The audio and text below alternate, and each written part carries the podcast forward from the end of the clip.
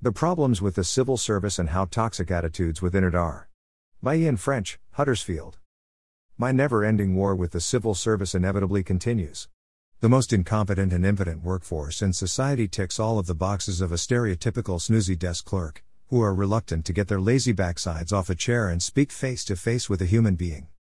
I am speaking from real life experience having to deal with these experts in hindrance for the past 25 years, and I've been motivated to speak out due to the latest shit show they have put me through. Trying to get these inactive units in shirts to acknowledge the receipt of a letter that they requested is like pulling teeth.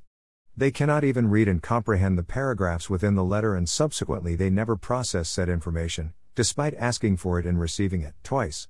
Throw in gross incompetence, and a lack of understanding of how the world works, and the stereotypical tropes are there.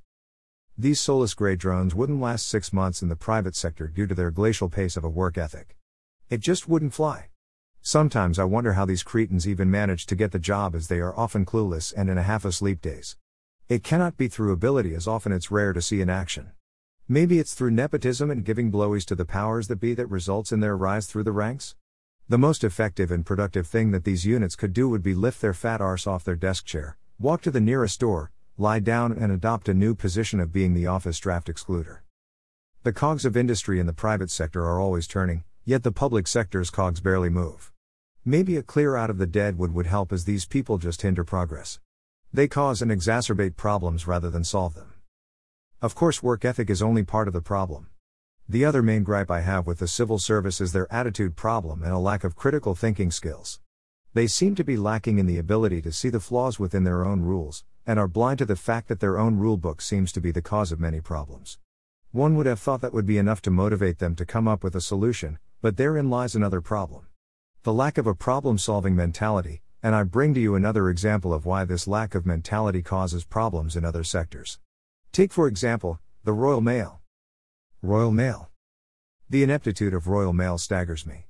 Amazing that after all this time of privatization into what used to be another area of civil service, the now privatized Royal Mail staff there still have a nationalized industry civil service mentality, where they still operate to flawed rules, which hinder rather than help, and lack a proactive drive or vision to find a solution to a problem. They seem to accept flawed rules as a way of life, and have no desire to try and contact the upper echelons and get them to realize these flaws and offer methods of improvement. For some odd fucking reason, they don't see any issue with having a system which is problematic.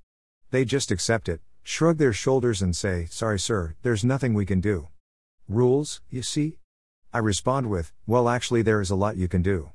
Firstly, you need to realize that you are in a position of influence, so why not use that position to do exactly that?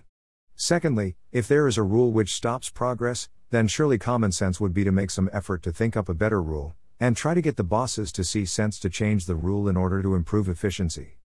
I see no hope for the Royal Mail if they aren't willing to improve. They seem to be content with just running with a shit system, full of flaws, and don't have any drive or creative vision to find solutions to problems, nor do they have any desire to even make any effort to try and make positive changes. Sad, but it just shows how destructive a civil service mentality can be to efficiency, and how it still lives on a generation into privatization. By Ian French, Huddersfield.